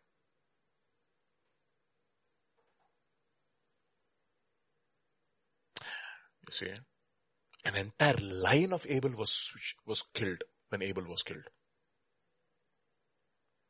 That is the reason why God takes murder very, very seriously. Because our entire line has been destroyed. It's not two fetuses or not even two children. Two nations. That's remarkable. Okay, that is physical. Question is, do we have a spiritual womb like this? Where we have people who will be birthed, who will be fathers to the nations. Food for thought. Second, two nations will be in your womb and two people shall be separated. Okay. Separation will happen. You see, one of the most important resurrection messages I have learned in my life. If Genesis 1-1 is talking about the resurrection where the first, the second creation was resurrected after the first creation was messed up. Okay, it says no. In the beginning, God created the heavens and the earth, and the earth was without form and void, empty, and vanity is emptiness all around. Okay, agadamuga shunyamuga, shunyam is empty, vacuum. And the Spirit of the Lord was hovering around the waters and God said, let there be light and there was light. And the Lord saw that the light was good. And then what did he do? Ah, he Lord separated the light from the darkness, the evening and the morning, day one. See, in other words, the entire power of resurrection has not been completed unless there is what? Separation. Separation. So first, there are two nations. Two peoples will be separated from the body. Who are these peoples, Baba? Obviously it is the flesh and the spirit. The flesh and the spirit have to be separated. First thing. Okay. Second thing. Third thing, third thing, one people shall be stronger than the other. The answer is which one? Huh? Question. If one people is stronger from the other, that is say, does it say uh, the older will be stronger than the younger or the younger will be stronger than the older? Excuse me? No. Nothing of that detail is given. Okay. Fourth, he says that the older will serve the younger. That is the, that is the fourth thing. But it does not say the older will be weaker than the younger or the younger will be stronger than the older. Nothing of that distinction has been made. It says one will be stronger than the other. What does it tell me? There is a flesh and there is a spirit. Which is strong? What is being fed that day, that is strong. So every day, one is stronger than the other. Either your flesh is strong or your spirit is strong. If you're fasted, then your spirit is strong. Otherwise, you've eaten like crazy, flesh is strong. okay, you're all laughing. But these are spiritual truths. Baba, I'm telling you honestly, experience of the lifetime. This is something which I'm which have, which is experiential knowledge. I cannot, I'm not giving you some GAN session out of, uh, out, out, not an out of body experience for sure. In body experience only. It is a fact. Okay. You humble yourselves with fasting and prayer, you will see which is strong. And you start crucifying your flesh every day. That is the reason why it says in Galatians chapter 5, verse 6 to 19, and Romans chapter 8, 16, so 16 to 19, Galatians chapter 5, verses 16 to 19. 16. I say then walk in the spirit and you shall not fulfill the lust of the flesh for the flesh lusts against the spirit and the spirit lusts against the flesh. It never said one is stronger than the other. You have to decide which one to make it strong, which one to be, to be made strong. Okay. That decision, it is not by dice. It is by choice. Let us roll the dice. Today flesh will be strong. No, no, no, no, no, no, no, no, no. The option is not even there, Baba. It is a choice. Another choice. C-H-O-I-X in uh, French. okay. I think so. If I'm wrong, please correct me, okay? No problem. For the flesh lusts against the spirit and the spirit against the flesh and these are contrary to one another that you do not do the things that you wish. Which is strong in this case? The flesh is strong. And the next verse? But if you are led by the Spirit, you are not under the law. You know, I think Warren Wiersbe, I was reading his commentary in the morning. He says, the flesh knows no law. The Spirit needs no law. I like that. The flesh knows no law. It doesn't matter how many laws you put, you put, put, put against it, it will become stronger and stronger by the law, by degrees. That's what it says when the law said thou shalt not covet. Every kind of a covetous desire was produced inside, inside of me. So the flesh knows no law. The spirit needs no law. What are you? Do you need a law? Or do you not need a law? You know why?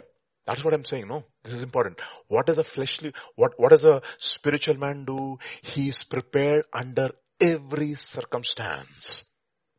Delayed or not delayed. He's always a virgin.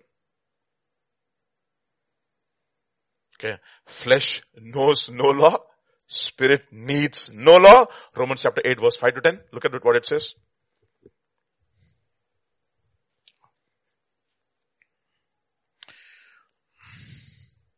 For those who live according to the flesh set their minds. You see, there's a mindset.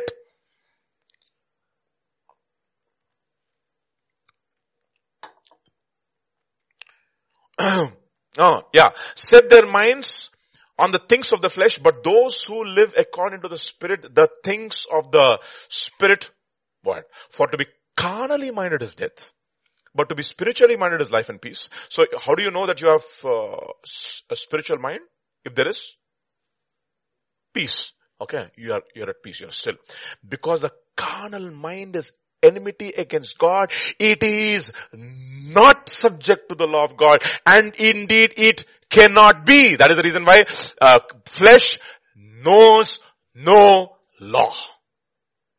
So then those who are living according to the flesh cannot please God. So what you need, my dear brothers and sisters, in these last days, you need a soldier mindset. What did I say? Soldier mindset. What is a soldier mindset? We need to please God. So what does the soldier do? Second Timothy chapter 2 verse 3. Yeah, yeah, exactly. You therefore must endure hardship as a, uh, 2 and 3 rather, actually, 2 and 3 if I'm right, 2, 3 onwards. Therefore you must endure hardship as a good soldier of Jesus Christ and then let's go on. Verse 4. No, no one engaged in warfare entangles himself with the affairs of this life that he may please him who enlisted him as a soldier. Who enlisted as a soldiers? Not Pastor James. God. So ultimate aim is to please him and those who live according to the flesh cannot please God. You that is the first thing they will teach you in the army, you know. They will teach you to obey orders. And literally your flesh has to completely die. You will be given equipment, everything, but unless and until you are given orders, not even a single bullet should be fired from your gun. You have to give an account of the number of bullets also, if I'm right. Hona? bullets also every every day I, believe you have to go back and empty the magazine and say one two three four five six seven eight nine ten bullets. Okay. You didn't get orders to shoot you didn't shoot. Very good. Oh ఇష్టం వచ్చినట్టు power use చేయడం కాదు. If you're a trigger happy soldier you're not a soldier. There's stupid movies movies are made. But those are movies. కదా మనకు movie mind set అనగా అంత బుత్తట్లా we have a we have what we call as a kindred spirit here okay mm. see you, you understand you, you understand what i'm talking about you need to have a mindset of the spirit a mindset, not an attitude. A mindset. It means a mind which is set on the things of the spirit.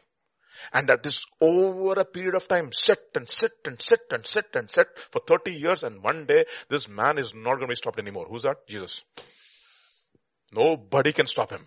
Led by the Spirit continuously. So, first thing he says is two nations. Second is that there should be a separation. Okay. That is the reason why he says, what has got light to do with darkness? Okay. Christ with Belial.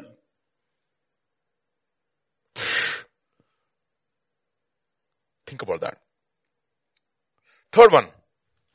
One will be stronger the other and than the other. So you have to decide which one.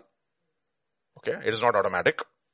So I think it was, uh, what's the name? Ironside, right? Ironside's uh, famous, famous, uh, uh, uh, what is that? Example is that there was a, there were two, a guy had two dogs, a dog trainer, a black dog and a white dog. Okay. He used to take these two dogs to the market and people would bet on it. One day the black dog would win. The other day the white dog would win. And this guy who's the owner would always win the bet. Okay. And a few other people also.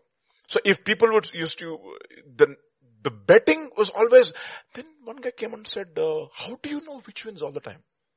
You know what is it? Today I starved the white dog. Therefore he's weak. I know the black dog will win. The next day he starves the black dog and feeds the white dog. White dog will win. Similarly with our lives, whatever you feed, that will win. If you feed the flesh, that is the reason why God is not mocked. Whatsoever a man soweth, that also will he reap. If you sow in the flesh, you will reap of the flesh corruption. That is every, everything according to its seed. And if you sow in the spirit of the spirit, eternal life. Okay, so that is, I'll leave you with that thought. Finally, fourth thing, the younger should old, rule the older or the flesh, uh, sorry, the spirit has to rule over the flesh. Okay, we know that. We understand all these things.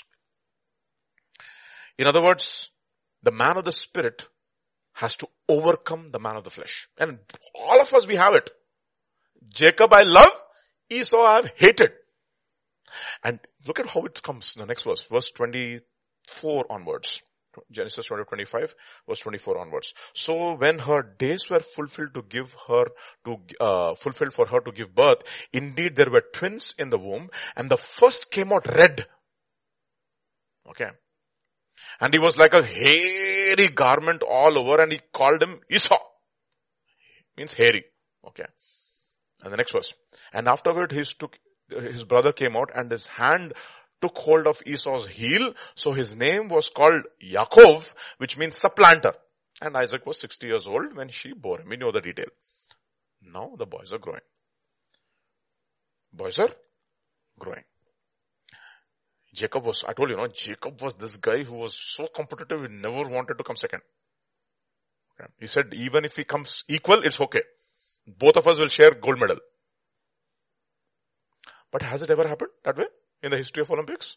I don't know. Maybe there was a, there sometimes some teams which maybe have, which have shared, uh, rarely. I don't know. Some sport, I think there is only gold and silver. Um, I'm not, I, I, I can't remember. So let's forget it, forget it. Okay. So the boys grew. Esau was a skillful hunter, a man of the field, but Jacob was a mild man. Can you just put 27? Only? Skip that there. Skillful hunter was Jacob. Sorry, of was uh, Esau. And uh, he was skillful. Other translations will use the word cunning. Okay, KJV a man of the field, of the outside. He was a, he was, he was always interested in going out. Jacob was a what man? Plain man. Other translations, mild man. Dwelling in tents. Now I'll give you an exercise, assignment, okay? Quiz for the day, all of you. We will try to understand what it means to be a mild man, a plain man. We will try to see what the word plain means. We will look at different, different verses in the Bible and you guess me, you guess what is the word plain. First, Job 1 1.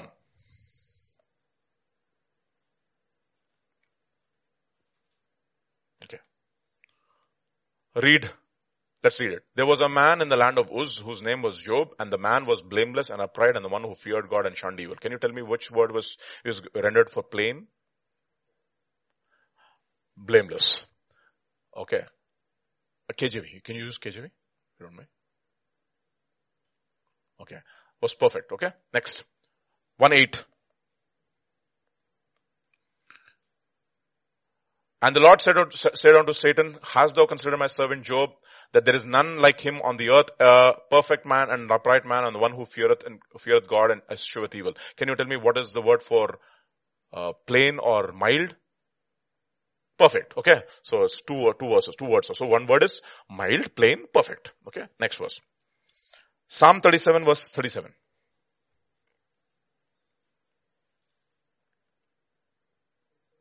Thirty-seven, thirty-seven. Mark the blameless man and observe the upright for the future of that man is peace. Now tell me which word is for upright. You're here in this case upright, okay? And blameless too, okay? Finally, Song of Songs, chapter 5 verse 2.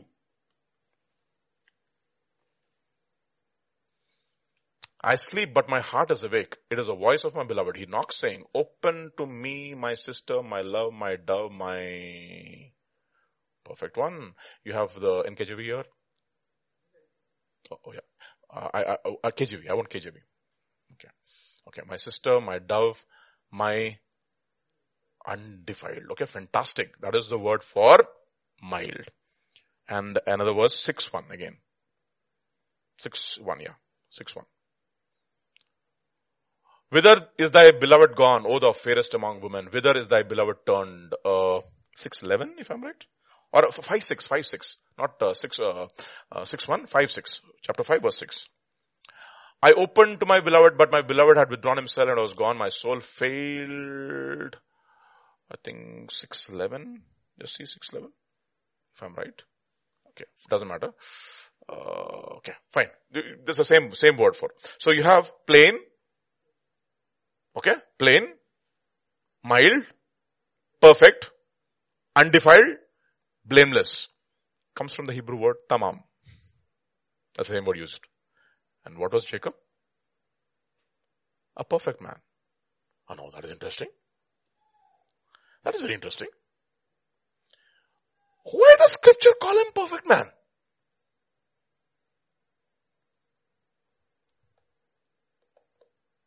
Any ideas? Think about that. This is such an important truth. Now we know for sure Jacob was still not a perfect man. okay, we see the study, we study the history of Jacob, the story of Jacob and say, okay, this guy a perfect man and scripture calls him complete. Actually, the word is complete man. He is the complete man. He was the original Raymond's uh, uh, model. Okay, the complete man, Raymond's. Why is he a complete man? Very important question. Why is he a complete man? Let's go back now to Genesis chapter 25 and verse 27. The boys grew. Jacob was skillful. I'm sorry, Esau was skillful. Jacob was perfect. What do you choose? Skillfulness or perfectness? Ah, no, no, no, no, no, no, no, no. Don't say that so easily. Talent or attitude?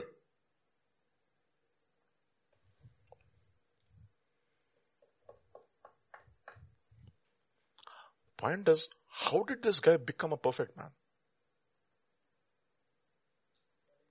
Exactly what was happening when he was dwelling in tents. Hebrews chapter 11 verse 9. Yes, that's the point here. Okay, let me tell you what, I, let me explain this to you once I finish this. By faith he dwelt in the land of promise as in a foreign country, dwelling in tents with Isaac and Jacob. Esau's there? Where is Esau Baba? Oh no, no, no, it's not there, it's not there. He's not there. The heirs with him of the same promise for he waited for the city which had foundations whose builder and maker is God. So Abraham was dwelling with whom? With Isaac and Jacob. So what is the career path that you choose? Is very important. Who's your predecessor? Now, for example, when you're growing up, okay, There'll be one guy in your family who's well settled. Career-wise, successfully. What will you say? I want to become like him. मुझे तो वैसा मांगना वैसा बनना मांगता है basically for for example i wanted to become a marine engineer why we'll travel all around the world and you can make sacks. Okay, that was my attitude. Basically, that was the benchmark bottom line. Okay. Wanted to be a mariner. Then once, once I went into the ship, I started puking. I said, this is not for me. And my parents also said, no, you're not going to do, go. Thank God for whatever decisions that they've made. But I had a predecessor. Now, point is, who is this man's predecessor, Esau's predecessor? Anybody knows? Genesis chapter 10 verse 8.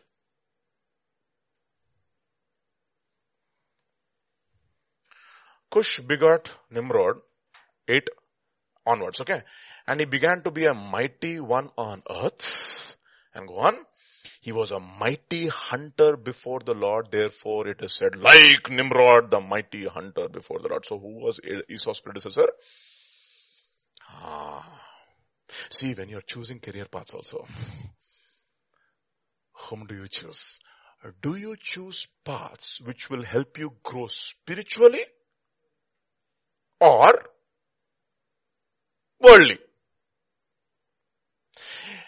It does not mean that you are not, that, that you're that you are absolutely perfect. That's it. That you don't make any mistakes. No, no, no. He was, why, why, why does scripture call Jacob a complete man over here? Because he was faithful to the light that was available to him. What was the light that was available to him? Abraham. Was, what was the light available to him? Isaac. So he said, you know what? I want to stay as close to these two people because I know they have a history with God. God looks at that and says, you know what? Jacob, you are a what man? Perfect man. Scripture renders it as mild, plain. I don't know why. Every other place except here, it has been rendered as what? Undefiled, blameless, perfect. Why is he, why is he a perfect man? He did not choose a path which will take away, take him away and make him not enjoy spiritual things. His appetite for spiritual things will not go off. That is the reason he kept himself from the influences of the world so that his appetite for spiritual things will not go. And that is the reason why God calls him what? Perfect man. Oh, is he following in the ways of God? Not necessarily. But does he love God? Oh yeah, absolutely. Does he love the things of God? Absolutely. Is he there anywhere where, where God wants him to be? No, for sure not. But what? He's faithful to the light that God has given him. This is the thing that I tell everywhere I go. If you're a student, you should be faithful to the light that God has given you. What, what is the faithful to the light that God has given you? Honor your father and mother in your home. Obey your parents in your home. Second, study hard. Do whatever you do. Whatever your hands find to do, do. You see, I'm telling you something. There is always worth in work. Work does not make you worthy. Don't misunderstand me. But there is worth in work. Am I right? You enjoy it just accomplish a troubleshooting does it not, does it not give, give you satisfaction, Sami? Oh, yes, it gives you satisfaction. There's a worth, accomplishment, a sense of accomplishment. It, there is worth, okay. So, this is, this is, this is very important. To the light, you have to be faithful to the light that God has given you. If you're a student, be faithful. If you're an employee, be faithful in your company. Don't just spiritualize the whole thing. I've seen so many people spiritualizing, so-called spiritualizing.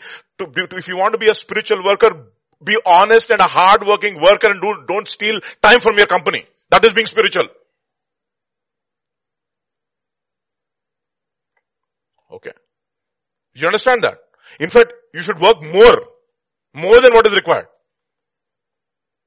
You, I remember when I was in Triple IT, one, one, one semester we had like uh, 250 students. So generally they'll give us two teachers. One who's experienced in that and one who's still a rookie, who's still learning. I told I told my boss, I said, give me the whole course. I don't want anybody's help. I'll do it. Eight classes a week, six class, four, four, four labs, assignments, it's a breeze, no problem. No problem. See? Faithful to the light that God has given you. That is a perfect man. That is a complete man. There is a man who is there and he is chosen to be close to the people who will influence him spiritually. It may not be that he is a sinless man. No, he is not for sure. By no stretch of the imagination, I'm coming to any conclusion. But you know what scripture says? He is a perfect man simply because he's chosen a trajectory which will set him on the life to spiritual success. And you know why? No, no wonder God says, right? Jacob I loved Esau I had hated. This guy is not interested in spiritual things at all. And in fact, he stays as far from spiritual things as possible. No, given a choice, where would you rather be? That is the reason why God tells this man is a man after my own heart. Why, why, what did David say? It is better to be a doorkeeper in the house of God than to be dwelling in the tents of wickedness. One day in your presence is equal to thousands elsewhere. You know something, Sunder Krishnan gave a fantastic understanding of this particular verse. You know what he said?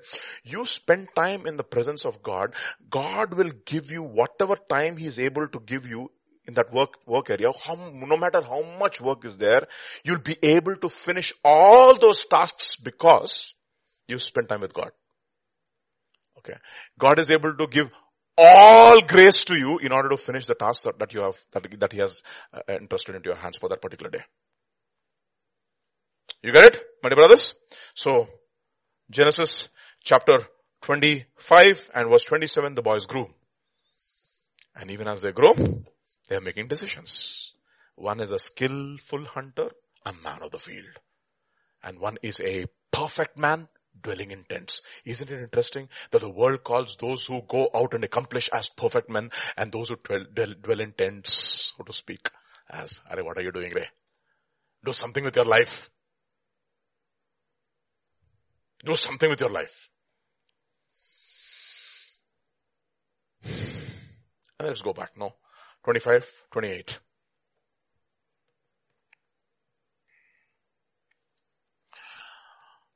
Isaac loved. Why? The very reason is given. Isaac loved Esau because he ate of his game, but Rebecca loved Jacob. No reason is given. I, I think I can, I can, I can tell the reason. Isaac loved Esau because he ate of his game, but Rebecca loved Jacob because she heard from God. About the destiny of these two children. Whether that is right or not is not what I'm, what I'm talking about. I'm talking about look at this guy, Isaac. Because he ate of his game. Second Timothy chapter 3 verse 3. Actually 2 and 3. Second Timothy chapter 2 verse 2 and 3. 3, 3 verse 2 and 3. Men will be lovers of themselves. Perilous times will come, right? Perilous times will come for men will be lovers of themselves, lovers of money, boasters, proud, blasphemers, disobedient to parents, unthankful, unholy, unloving, unforgiving, slanderers without, without self-control. You know what? Without self-control, you know, there's a, there's a word in Telugu. అజితేంద్రియుడు అర్థమైందా నీకు అజితేంద్రియుడు జితేంద్ర అంటే ఏంటి? ఇంద్రియాల్ని నిగ్రహించుకున్నవాడు. The guy who has control over his senses is called Jitendra you know with a famous actor in Bollywood called Jitendra what is Jitendra mean is not Indra who one Jitendra means the guy who has control over his senses Indra never had any control over senses by the way we know it. We know the story from. okay, Indra had the, the equivalent to Indra is Zeus. Okay. He also had never control and no control over his senses. Okay. Both had no control. So Jitendra means a person who's able to control his senses. And Ajitendra means a person who has no control over his senses. And this is exactly what has become to a spiritual man called Isaac. And now his senses is actually controlling his affections.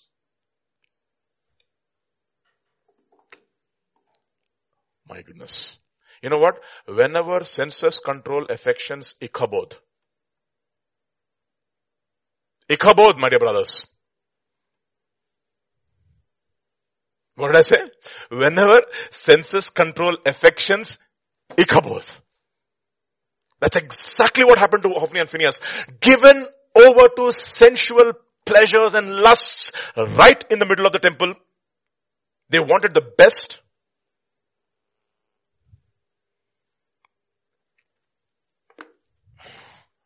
They wanted the best for themselves.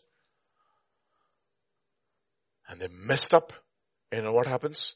When the Ark of the Covenant is stolen, she's Hophni's or Phineas's wife is, is giving birth to somebody and she says, Ichabod, the glory of God is departed. You know, simply because a man is given over to senses.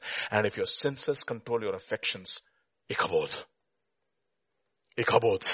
For God has not given us a spirit of fear, but of power and of love and of a sound mind. Telugu is fantastic. Shakti, ఇంద్రియ నిగ్రహము గల ఆత్మ ఇంద్రియాన్ని నిగ్రహించుకునే శక్తి you the power to control your senses okay when you that's a remarkable thing of a man who has understood the scriptures and the power of god he's able to exercise tremendous self-control over his life there is zeal but zeal under control there is zeal of god isaac loved esau because he ate of his game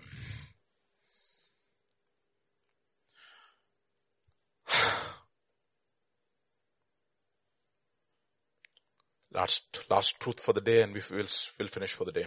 Genesis chapter 25. And let's read verse 20, uh, 29 onwards. Now Jacob cooked a stew and Esau came in from the field and he was weary and Esau said to Jacob, please feed me the same red stew. Look at that now. Now his name changes. Therefore his name is called Edom. What does Edom mean? I, I told you already. The man who is in Adam. Adam. Uh, uh, Edom, Edom means Adam. It comes from the same word. Adam. A man in Adam. Look at what he says next verse.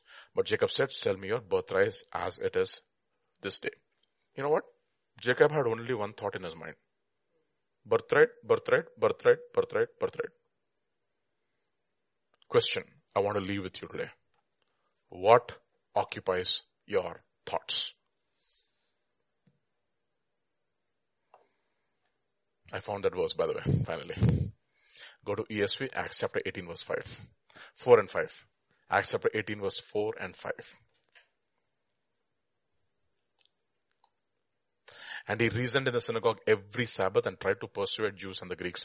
When Silas and Timothy arrived from Macedonia, Macedonia, Paul was occupied with the word, testifying to the Jews that Christ was Jesus. He was occupied with the word.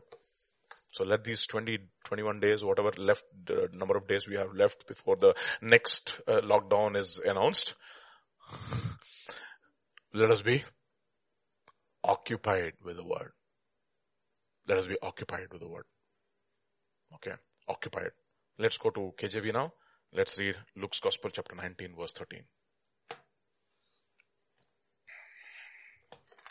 And we will stop. And 19 verse 13. 1913.